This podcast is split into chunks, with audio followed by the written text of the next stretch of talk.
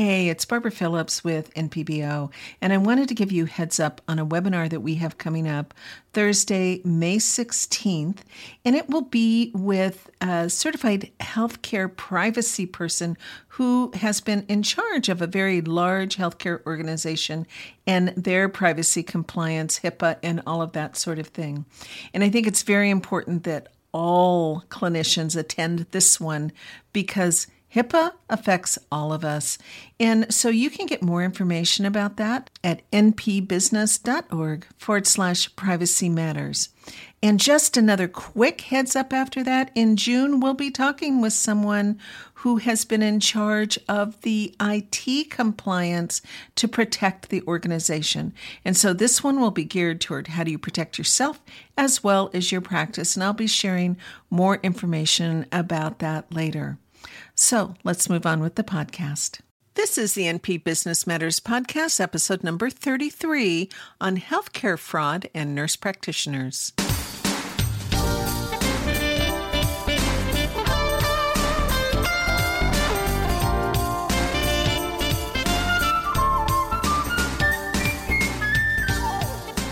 And welcome to the NP Business Matters Podcast.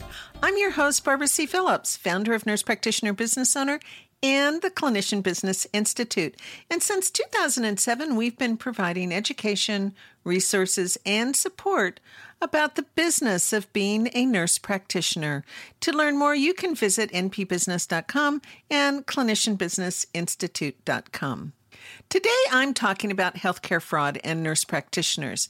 Now, this is a topic, as you'll hear, came up in one of the NPBO member uh, office hours that we do. Unfortunately, it's also one that I see other nurse practitioners falling prey to unintentionally, but I see posts about it in Facebook and, and some other groups and just some of the emails that I'm getting. And I think we all know that if we say Oh, I didn't know that. It will not protect us. So let's talk about it and some of the ways that you can protect yourself. Now, this is a huge topic. And of course, I'm just giving you an overview here, but I will have links to different resources so that you can explore this topic more. But it is something that we cannot ignore. So let's get started.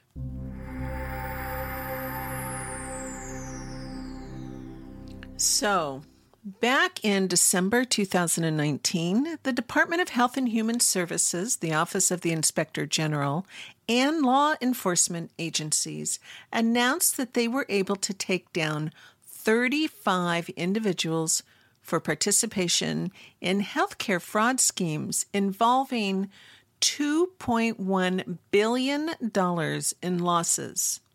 That press release is something that we've almost come to expect.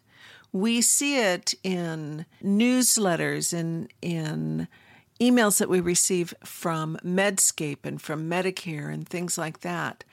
But really, shouldn't we be doing better? Now, in the above example, the OIG was targeting genetic testing fraud schemes, and these things are taking place nationwide.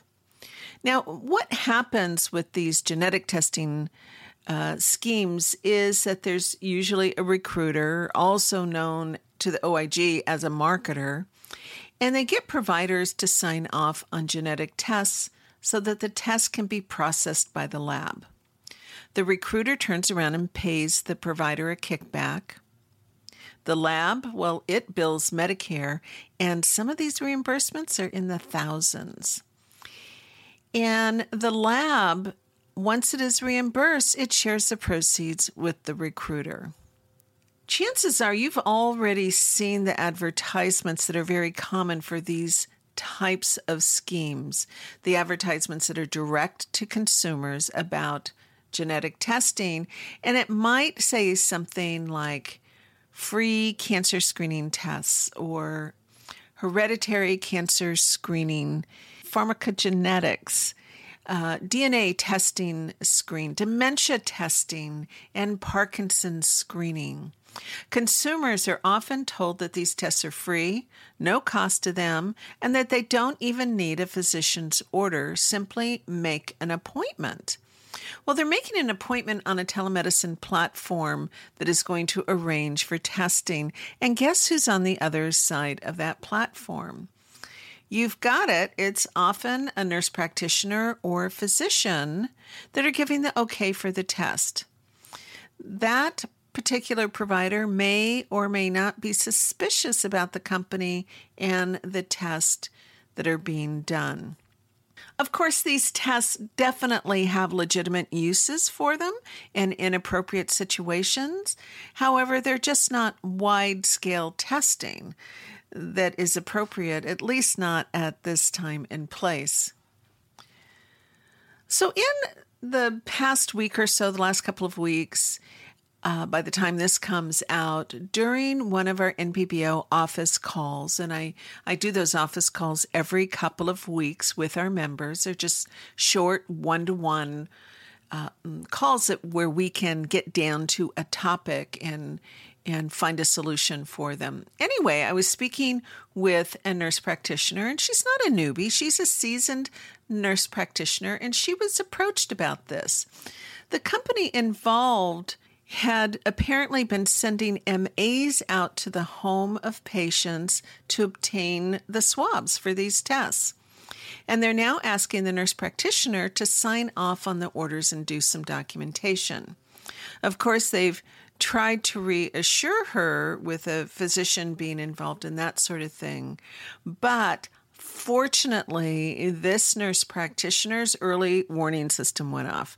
And we all know what that is. That's our gut, because anybody who's been in nursing for any length of time, we know that we better listen to our gut.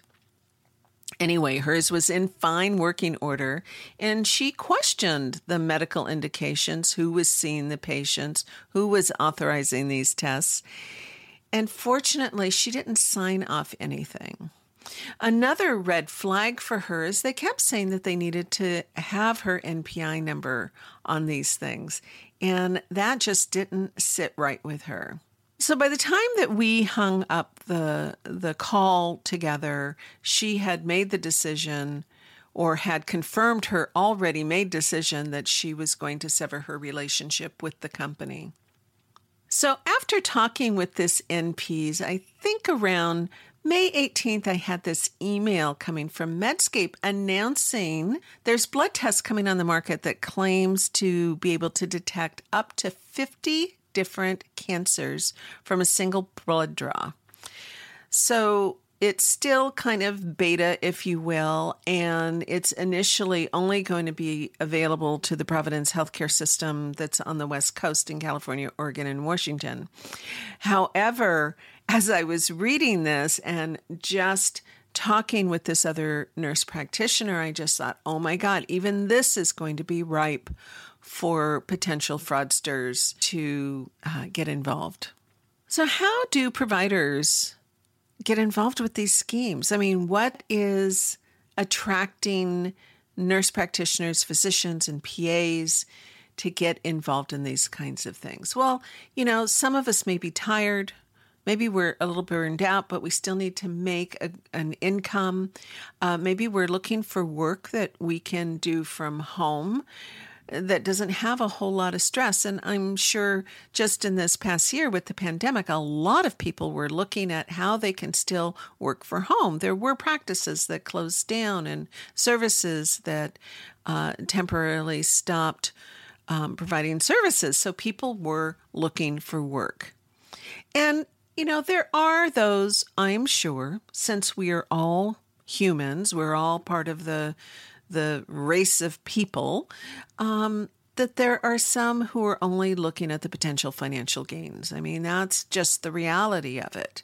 We may be healthcare providers, but healthcare providers come in all shapes and sizes and also with all kinds of ethics or lack thereof. So while Medicare commonly seems to be the target, they're they're definitely not alone. Third-party payers are often targeted as well.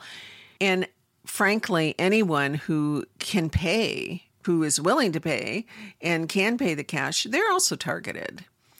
And, you know, this type of fraud is not limited to genetic and screening tests. Healthcare fraud comes in many, many forms, and we often see it when it comes down to documentation, coding, and billing. And so I've gathered a few examples here today. Some you may be familiar with, some you may not be familiar with.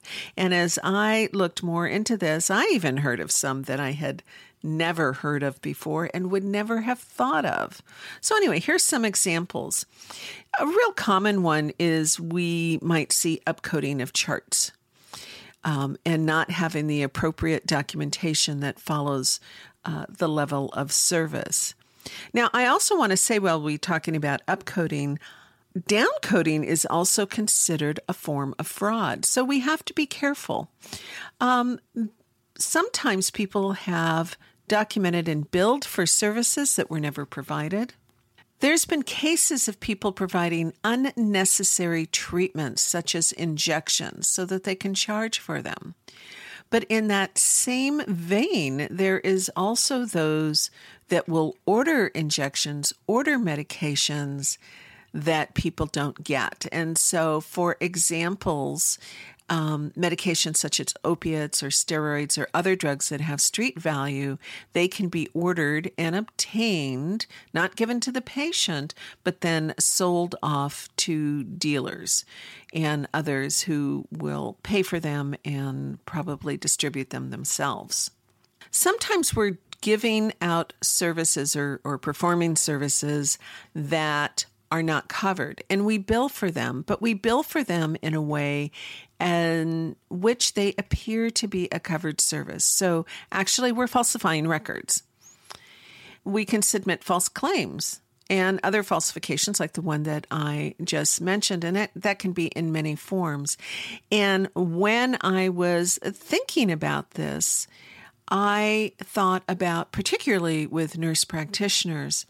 So sometimes what will happen is the nurse practitioner provides the service, but it is billed out under the physician, even though it wasn't a true incident, to. And it's all in the name of that additional 15% reimbursement. But then let's think about the incident, to. Could that be fraud as well? Physician's not there the nurse practitioner's name is not on the claim. Yes, there is a modifier to indicate that this was incident to, but still it, it can become an issue. There's a lot of reasons I immensely dislike incident to, and that's just one of them. So, what about allowing providers to perform services when they haven't been yet credentialed by that third party? And then billing it out as if the provider who is credentialed is providing the service. This is a, a particular issue that I blame insurance agencies for. When we want to bring on somebody um, to our practices, we have to go through a three to six month waiting period for credentialing. Well, if you think about it, particularly in today's world, this is ridiculous. Chances are they've been working for somebody else.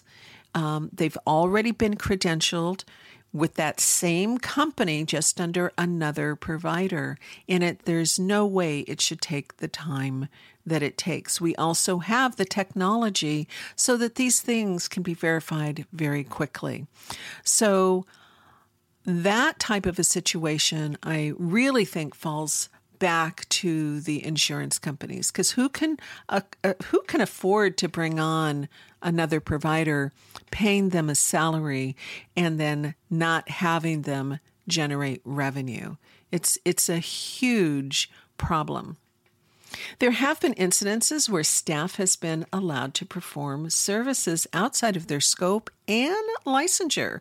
And then again, the practice owner or someone in the practice is billing it to another provider who is authorized to do those procedures.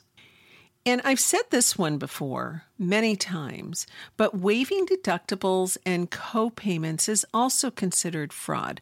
I'm not talking about the hardship um, issues that can come up, and maybe we're waiving a copay or deductible for a short period of time, and we have the documentation for that. But just generally, waiving copays and um, deductibles is considered fraud.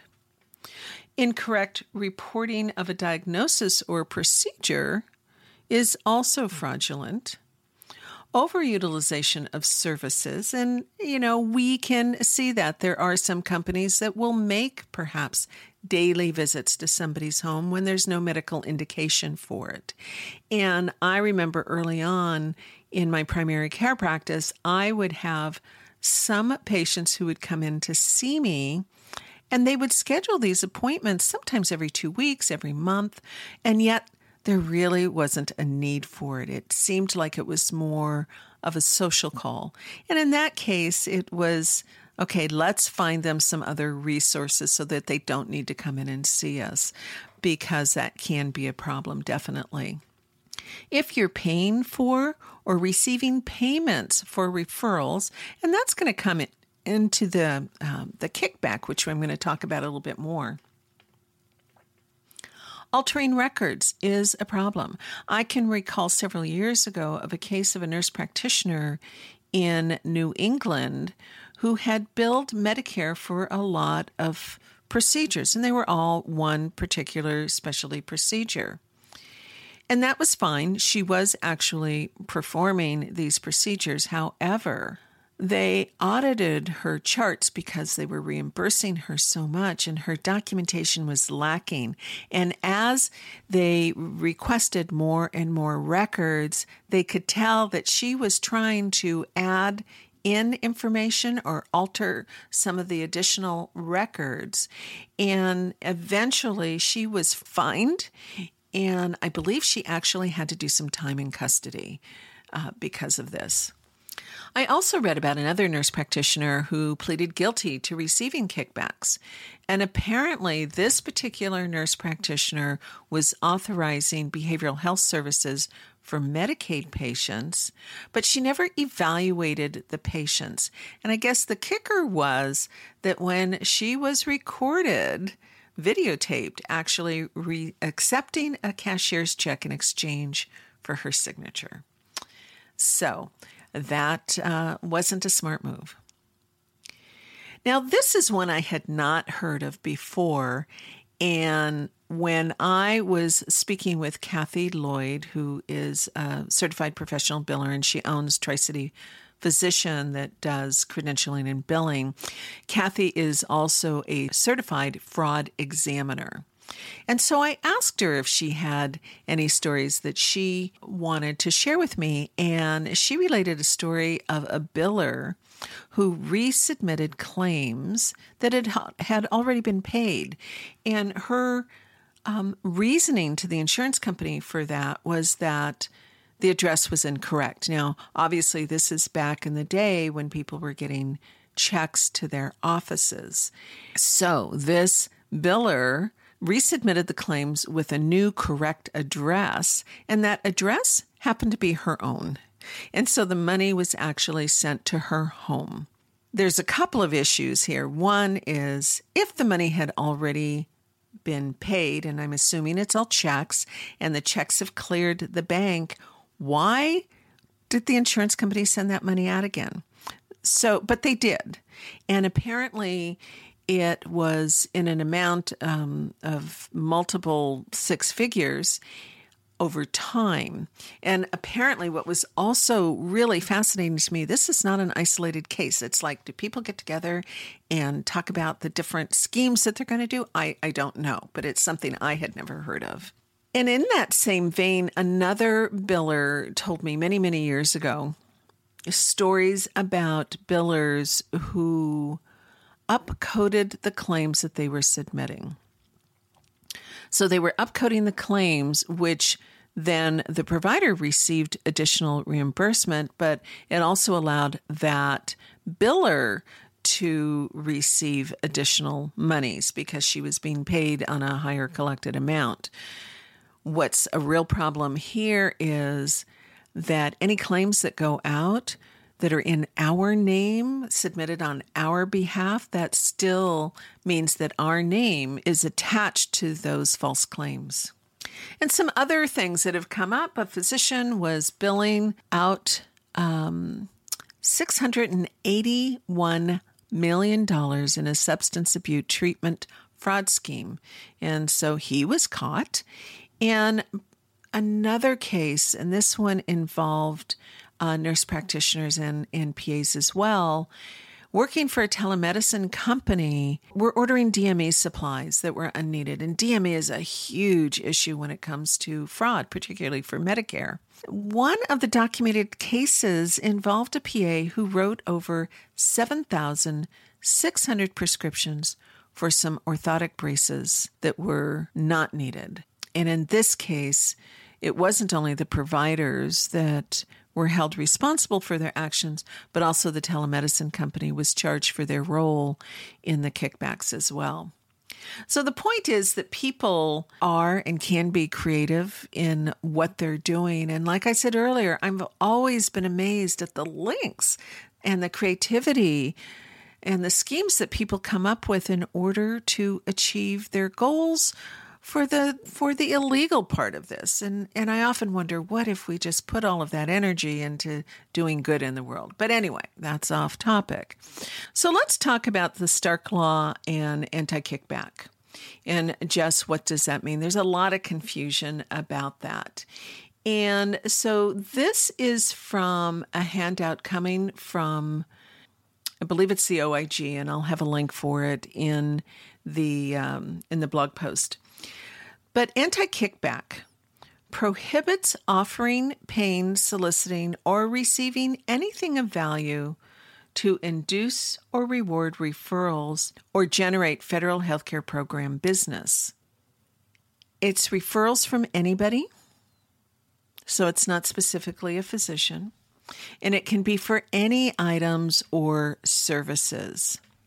And what's different about this one here is when it comes to intent, it has to be proven, it has to be knowing and willingly. Of course, there's all kinds of fines, potential imprisonment for both criminal and civil or administrative.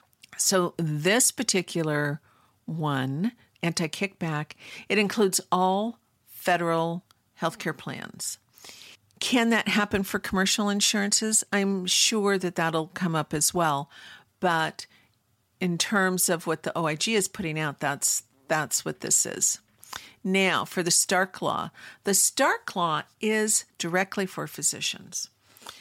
And it prohibits a physician from referring Medicare patients for designated healthcare services to an entity in which the physician or an immediate family member has a financial relationship. And there are some exceptions. So, with the Stark Law, you're looking specifically at Medicare and Medicaid, and it's physician centric, it's physician driven. So, nurse practitioners are not included in Stark Law. But if we look at this, the anti kickback in, in my non lawyer mind is essentially the same type of a thing. It's just a broader application.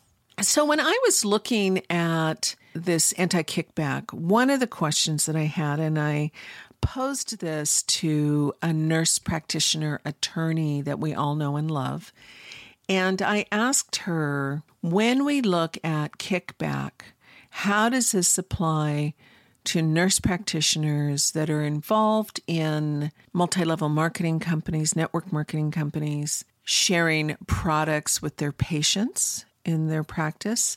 And, you know, that whole idea of the downline and that sort of thing. And for that matter, for any supplements that w- people are offering in their practices. And there's no case law on this, and it wasn't necessarily involving a federal health care program. So it would, we don't really know at this point whether it would be considered kickback, but it um, certainly has the potential for doing that. So I throw that out there for those of you that may be involved in multi level marketing companies um, and even potentially have healthcare products in your practices to really look at what you're doing. Now, one of the things that often comes up as well when we start thinking about this, or at least I thought about it early on, was how do I make referrals? How do I make referrals, particularly if somebody is also in my practice?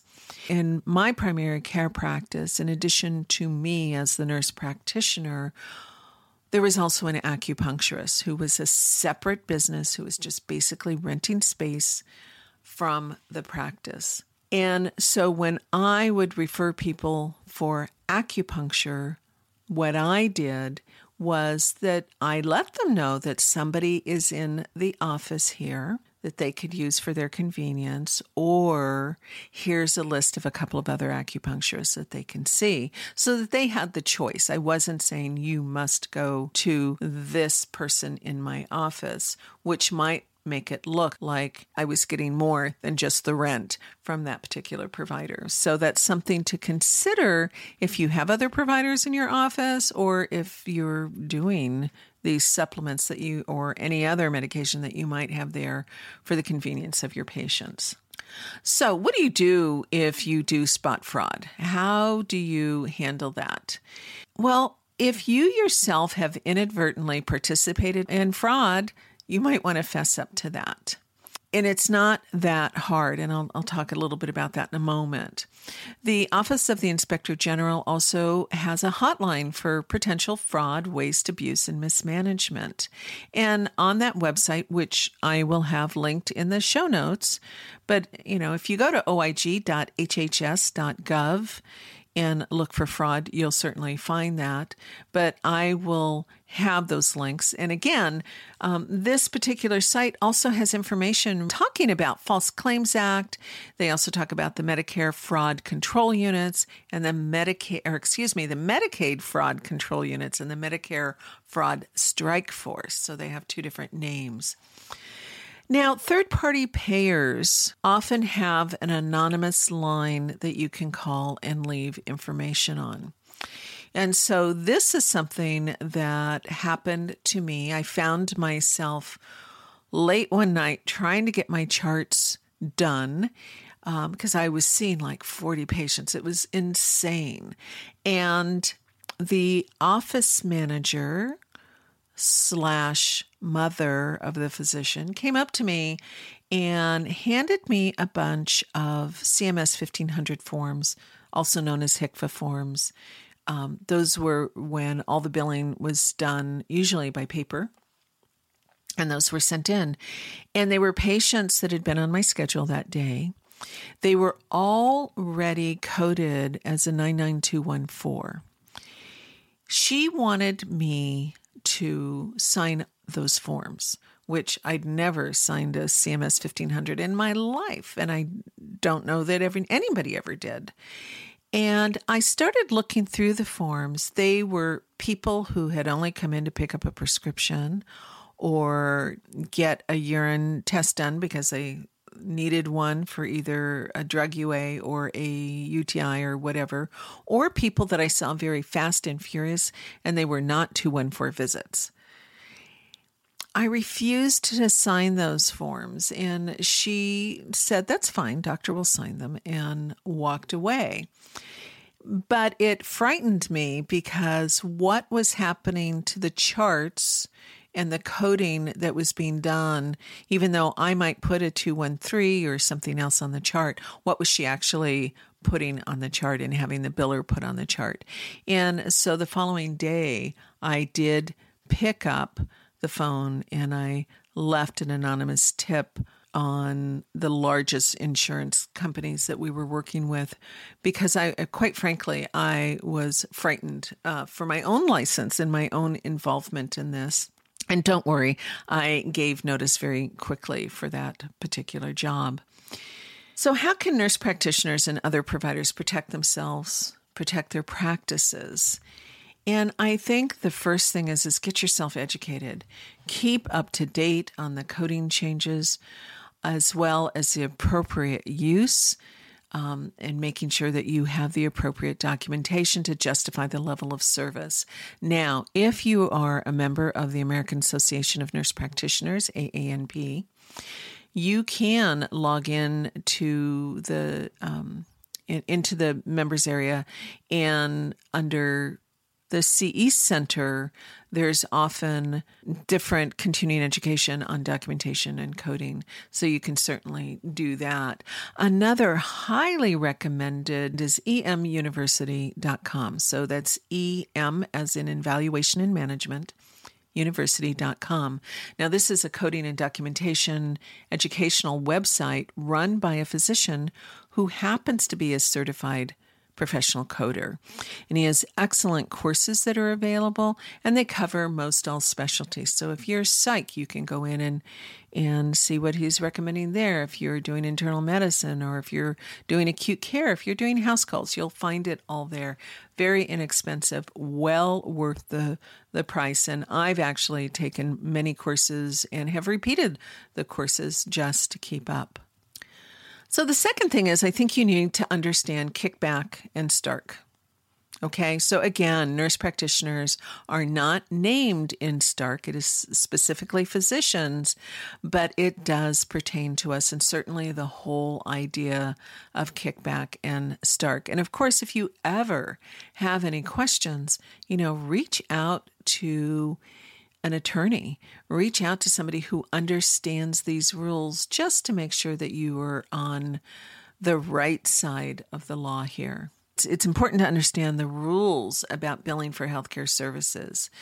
Oftentimes, what I see, and I've seen this in my own practice, and I see a lot of other nurse practitioners talk about it, a patient will come in and they don't want to use their insurance, they just want to pay cash. Maybe it's something they don't want reported. Maybe it's some kind of a condition or maybe a mental health issue.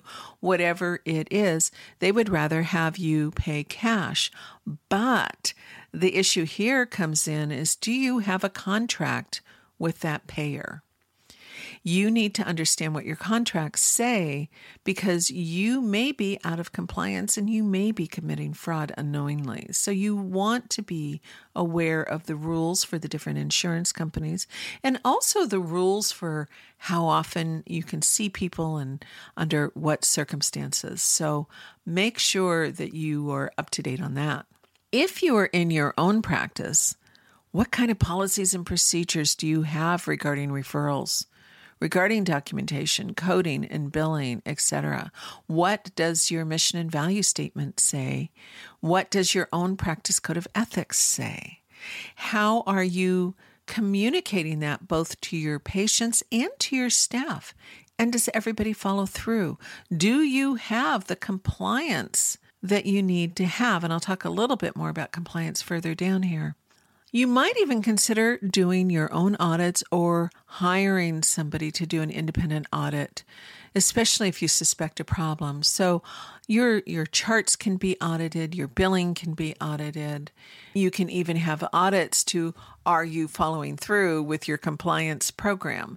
So you may want to do that just to make sure that things are are good.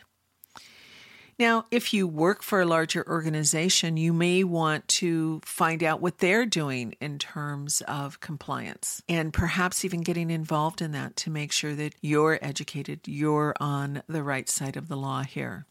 And you know, if something feels out of whack, please trust your gut. As nurses, we've honed that skill and um, just trust it.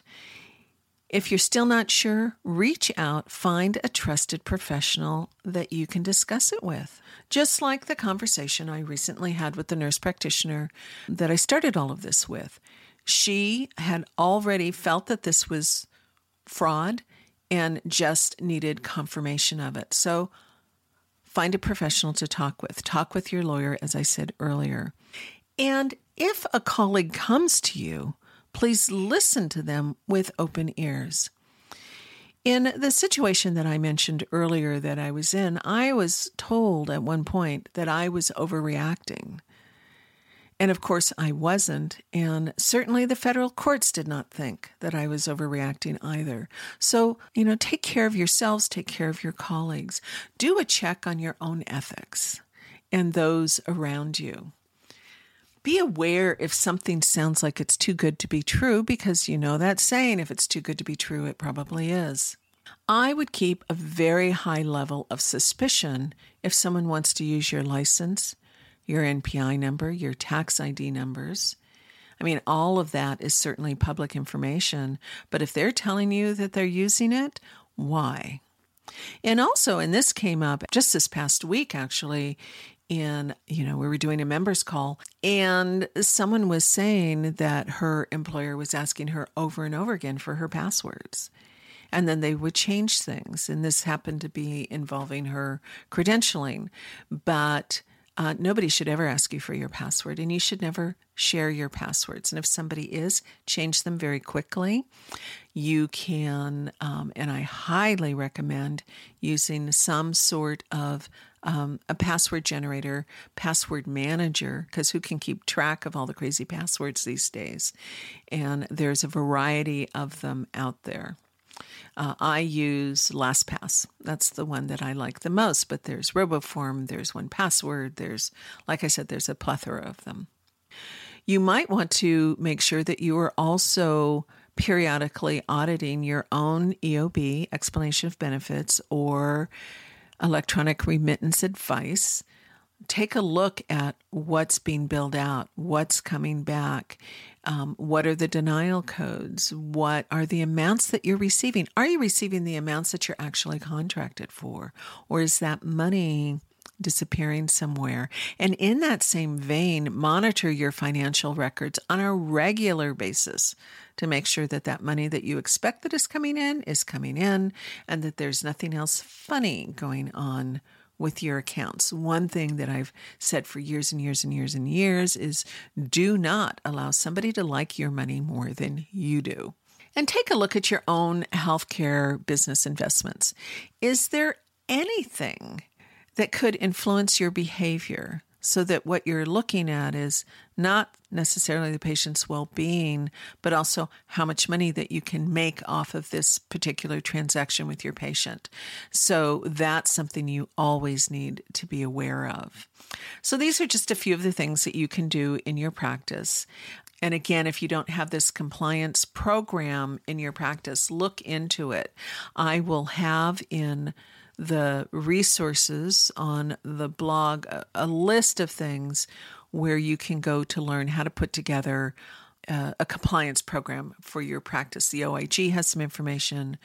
Um, there's been the AMA has published books on how to put together a compliance program, and also for those of you that have the policy and procedure book that I'm often recommending, there's a whole section in there about putting together policies and procedures about compliance.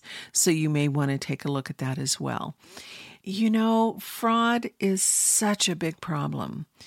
It costs all of us, patients, providers, healthcare organization, and our government. I mean, right now, US healthcare spending is up to $3.8 trillion per person, or excuse me, no, $3.8 trillion per year, but $11,582 per person. Now, we know that a majority of people don't seek out health care. They don't. You know, you have healthy children, you have healthy adults. All it takes is one $60,000 open heart surgery and and that number goes up, but that's fine. That's that's a necessary expenditure. Maybe not at that amount, but it's a necessary expenditure. But it isn't necessary to have somebody write 7,600 prescriptions for unneeded orthotics and charge Medicare for that. It's also not necessary, and, and this has been a pet peeve of mine for years, that Medicare is paying a rental fee to DME companies for nebulizers for somebody who may have asthma or COPD or or any other thing. So they're they're paying those monthly rentals, and when uh, I re- recall it being something like $24, $25 a month. Well, you can buy one of those machines for, I don't know what the current price is, but certainly less than $100. So it, it doesn't need to have this recurring payment. But again, $3.8 trillion per year, and that accounts for 17.7% for the gross domestic product in our country. and that's huge. Really, it needs to be reined in, and healthcare fraud is one place. Obviously, there's many, many more places. So I, I want to invite you to head on over to the blog, and I'd like to hear from you. What do you what are you seeing? What are you experiencing? And what kinds of steps have you taken to protect yourself and your practice and your own license? So let me know over at the blog. So that's it for today. I want to thank you for taking time out to take a listen and to share this. And again, I really want to hear your thoughts and your experiences. And, and you can leave that information over at npbusiness.com forward slash fraud. I'm going to make this very easy for you to find it.